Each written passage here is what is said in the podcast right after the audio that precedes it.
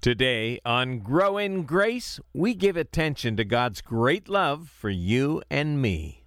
Now, Jesus Christ didn't leave heaven to suffer because he felt obliged to put up with us for all eternity. no, he came to suffer and die because he could not stand to live without us. Puts it in a different light, doesn't it? All of a sudden, you have great value, you have great worth, you matter to God. Zion now with hands, and in this place dwell with man. Sick be healed and the stand, singing hallelujah. My kingdom built with the blood of my son, selfless sacrifice for everyone. Faith, hope, love, and harmony. I said, let this world know me by your. Sometimes new believers are given the impression that the life in Christ is free from pain and difficulty. But nothing could be further from the truth. Throughout the Christian life, we experience grief, trials, and pain. But the good news is that one day our sorrow will be turned into joy. That promise from Christ is in front of us today on Grow in Grace. Welcome to each of you as our study of John continues. Our plan today is to cover verses 16 through 33 of chapter 16. Jesus is in the final hours of his life and ministry and has something important to convey to us about his love. Here's Pastor Ed Ray to read the passage to us. We are in John chapter 16, verse 16. Jesus is speaking to his disciples, and it is the night that he'll be arrested. A little while, and you will not see me. And again, in a little while, you will see me because I go to the Father. Then some of his disciples said among themselves, What is this that he says, a little while, and you will not see me? And in a little while, you will see me because I go to the Father. They said, Therefore, what is this that he says? In a little while, we do not understand. We don't grasp what it is that he's trying to tell us. Now, Jesus knew that they desired to ask him, and he said to them, Are you inquiring among yourselves about what I said a little while? You'll not see me, and again a little while you will. Most assuredly, I say to you, that you will weep and lament, but the world will rejoice. You will be sorrowful, but your sorrow will be turned into joy. A one when she is in labor, has sorrow because her hour has come. But as soon as she has given birth to the child, she no longer remembers the anguish for joy that a human being has been born into the world. Therefore, you now may have sorrow, but I will see you again, and your heart will rejoice, and your joy no one will take from you.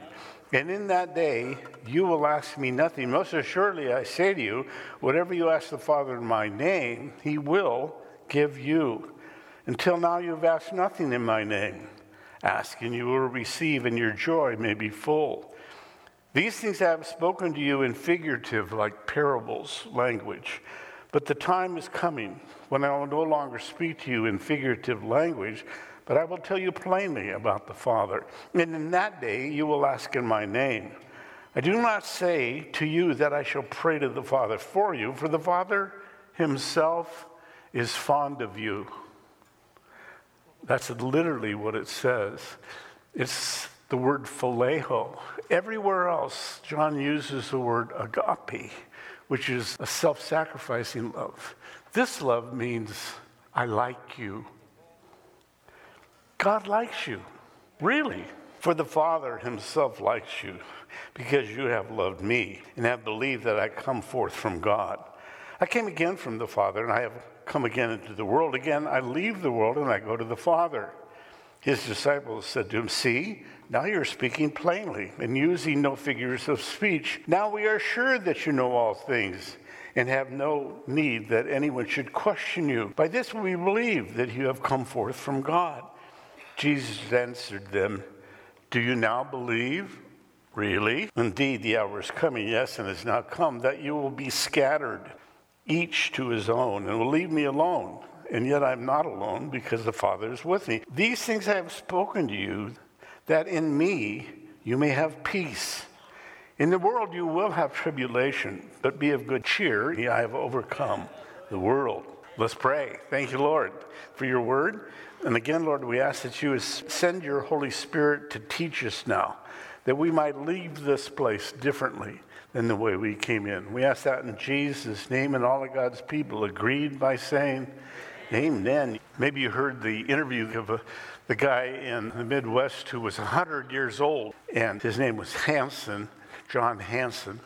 And TV reporter was sent out to interview him, and he complimented John on how healthy he looked, how fit. And he said, Tell us your secret. He said, Well, my secret of my success is I've been walking in the open air every evening for 75 years now. And the reporter was impressed and said, How did he manage to keep up all that exercise? He said, Well, you see, my wife and I were married 75 years ago. And on our wedding night, we made a solemn love pledge. Whenever we had a fight, the one who was proved wrong would go outside and take a walk. Okay, where we are in the scripture today, Jesus has been introducing the Holy Spirit to his 11 disciples. And now he's going to tell them about three of the fruit of the Spirit in their life. The result of having the Holy Spirit living in you, you can experience love and joy and peace. Now, these words are loaded. And oftentimes we hear words or, or, they fail us. We don't know exactly what we're trying to say. So we say something like, I'm so hungry I could eat a horse. Now, that's not good to say at my house because my wife likes horses, and I'm not planning on eating a thousand pounds of horse meat anyway, and horses don't taste good. Don't ask me how I know that. So, sometimes we say things like, I love you to death, but really, you're not saying, I love you so much I'll kill you. We're saying, my death, you know, I'll, I'll, die for you, kind of a thing. So, words that are loaded, they are important to us. God loves you to death. Ooh. It was the death of Jesus Christ on the cross that proved his love about you and about me. So we are looking at a verse here that's one of the most stunning about the word love that I think is in all of Scripture. It's verse 27, and it speaks about God being fond of you. It's the only place in Scripture that I can find where it says God's love towards you, towards me, is phileo, and it means like. It means to delight in someone. God delights in you. Wow. That's pretty unusual. And in fact, I don't hear people say that to one another. I hear people say all the time, God loves you, but no one says God likes you.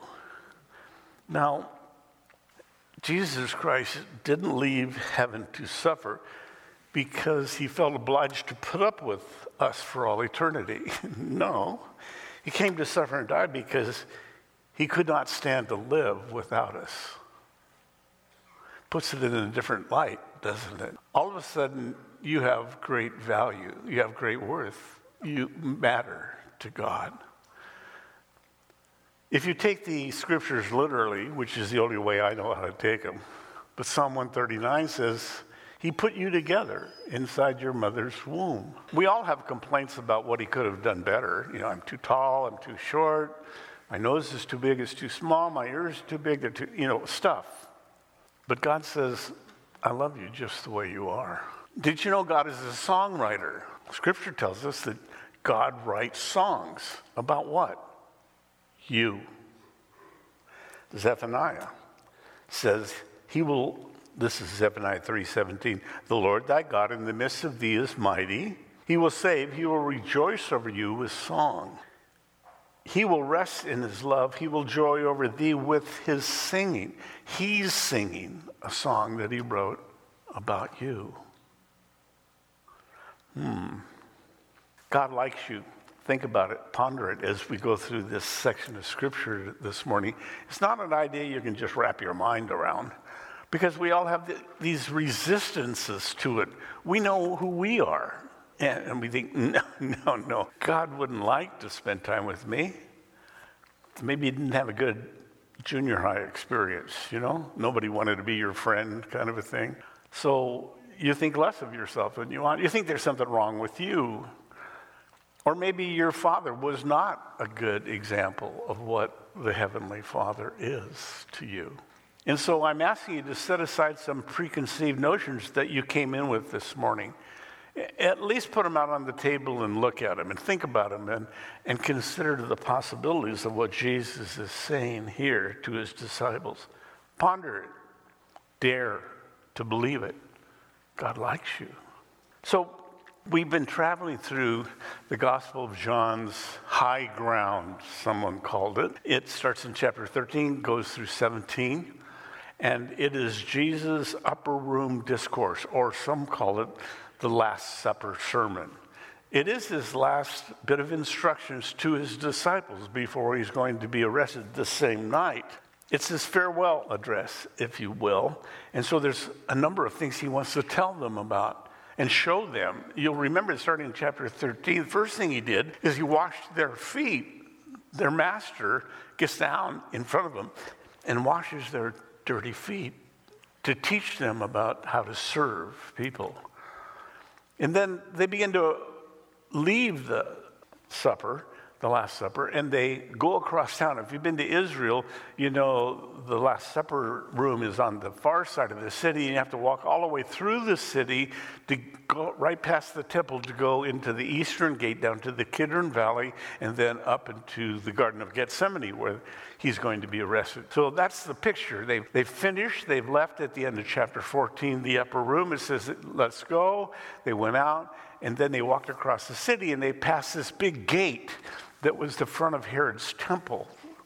It was covered with gold, and in relief, there was a vine of solid gold, carved gold, with gold grapes on it, solid gold, that were hanging as high as a man is tall.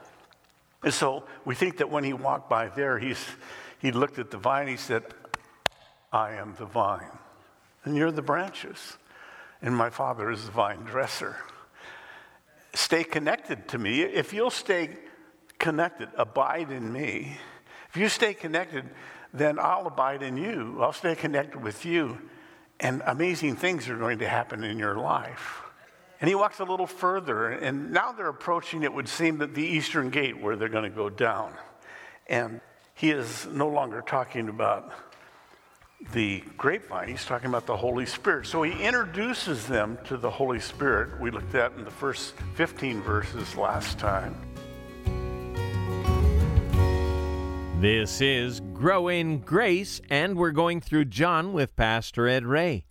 As we begin the second half of today's message from chapter 16, we'll start at verse 19. Now he's about ready to tell them about what it means to have the Holy Spirit in your life. The result of having the Holy Spirit, the same Spirit that raised Christ from the dead, dwells in you. That's what he's talking about. The Holy Spirit takes up residence inside us. And maybe you've not experienced that, but that's God's promise. That when we surrender to Him, say, God, forgive my sins, take my life. He said, I'll take out your heart of stone, I'll put in a heart of flesh. I'll write my law of love on your heart, and I'll put my spirit within you. Ah, the Holy Spirit. And then I'll cause you to walk in my ways. That's an astounding phrase to me. But it's been my experience, and many of you understand that. He begins to change our want to, and we find ourselves desiring to do the right thing, and we don't enjoy what we used to do, and we want to take credit for it. Well, I'm so holy now. You know, God, you're lucky to have me. no. No. In fact, Paul said just the opposite. He said, God has chosen the foolish things of the world, that would be you and I, to confound the wise, the weak things of the world, to confuse the strong. God knows what he got. it's not like he's surprised. He's never surprised when we say, God, I sinned. He never says, Golly, Ed, I didn't know that. Tell me, how did that happen? So, Jesus is, in a conversation with his disciples. And is a serious one. This is his last opportunity. And he's going to tell them about these three fruits of the Spirit love, joy, and peace. Joy, first, 16 through 24. And then he talks about love, two kinds of love Or God's love on two levels, maybe is the better way to look at it. Verse 25 through 32. And then finally, in one verse, peace. We have peace with God and with ourselves? That's where we're going. Verse 16, a little while, he says, and you will not see me. Now, the Greek language has two different words for see to visualize. And the first one, it's a little bit of a, it's mikron, it, it, it's a little bit of a mystery, a riddle. It's a hidden proverb, really. You will not see me, and then you will see me. So you'll not see me means to be hidden from you, and that's exactly what's going to happen. He's going to be crucified on the cross and put in a grave for three days. And that's the beauty of looking back as we are. So we know exactly what he's saying. Disciples, they don't have a clue. He said, and again, in a little while, you will see me. And this means to appear suddenly which is exactly what's going to happen. On Easter, on Resurrection Sunday, he's suddenly going to appear after his death, burial, and then the resurrection. But they're confused. They're not following this conversation, which is good because often I don't follow what God's trying to say to me either. Then some of his disciples said among themselves, What is this that he says in a little while? And you'll not see me, and again in a little while you will see me because I go to the Father. They're, they're arguing quietly. Hey, John, what does he mean? I don't know. Ask James. Hey, James, what do you think? Clueless, man. Just crickets. I don't know. Verse 18. Then they said, Therefore, what is this that he says a little while? We don't know what he's saying. We don't know what he means, is common English, right? So, a little while. That's part of the problem. When I say a little while, I mean like a minute or two.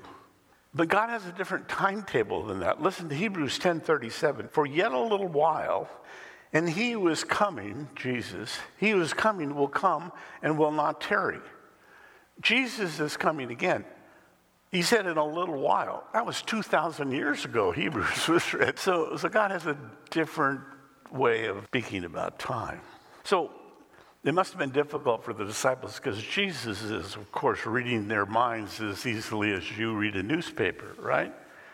Now, Jesus knew that they desired to ask him, and he said to them, Are you inquiring among yourselves about what I said a little while? And they're going, Oh, no, no, not us. You know? But Jesus is very approachable here, so he asks the question for them. Verse 20 Most assuredly, I say to you that you will weep and lament, but the world will rejoice. Sanhedrin, Jewish leadership, they'll be excited. The Romans, they're happy, they're rejoicing. You'll be sorrowful, you'll weep, but your sorrow will be turned into joy on that day. Again, we understand what he's saying, but they're lost. So he uses an illustration of childbirth, verse 21. A woman, when she is in labor, has sorrow because of her hour has come. But as soon as she has given birth to her child, she no longer remembers the anguish for the joy that a human being has been born into the world. Childbirth is a painful experience. It would appear, me watching my wife deliver both of our daughters, I was there cheering her on. Don't misunderstand, but I don't think I have a clue. Eh, but the lesson here is the very thing that caused pain and sorrow, a baby being birthed, becomes the very thing that afterwards brings great joy. That little kid that she was screaming about just a few seconds earlier, Oh, my little sweetheart, kissing on it. Kid just hurt you, seriously. 22, therefore, you now have sorrow, but I will see you again, and your heart will rejoice, and your joy no one can take from you. Rejoice, joy. They'll never be able to take Jesus from you when you surrender to him. We'll come to that again. And in that day, you will ask me nothing. Most assuredly, I say to you, whatever you ask the Father in my name, he will give you. Now, we saw this back a few verses where Jesus began to introduce the idea of praying in his name. Why now? They'd never done it before. They didn't realize this was God. For three and a half years, they'd been walking around with God, camping with him, you know, walking down the road, eating meals with him. So they never prayed, Oh, Jesus, please help us. Now he says it's going to be different. You pray in my name, meaning the personality and the character and the nature of Jesus. In, in that day, names were important. You know, we just name our kid after Uncle so and so. But in that day, they waited for a characteristic of the baby to show up. Jesus' name, Yeshua, God saves. God is salvation. God is salvation, you pray in that name that God is my salvation, and He'll answer it. If you do it in the thing, the way, the will that God has for your life, and God will answer that. Now, we've laughed about that before together, you know. I've always thought God should give me one of those new Corvettes, you know, the 800 horsepower almost one. And I bargained with God. You know, I said, God, I'll only drive it to church. I'll ask other people to come to church with me. And it's surely, God, you can see it's an evangelistic tool. I need this. Ask in his name. Now, that doesn't mean over and out, good buddy, in Jesus' name kind of a thing. It's not like your handle.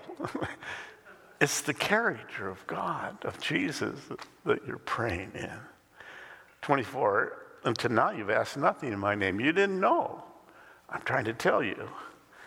You will receive when you ask now that your joy may be full. So joy is this fruit of the spirit, Galatians 5:22.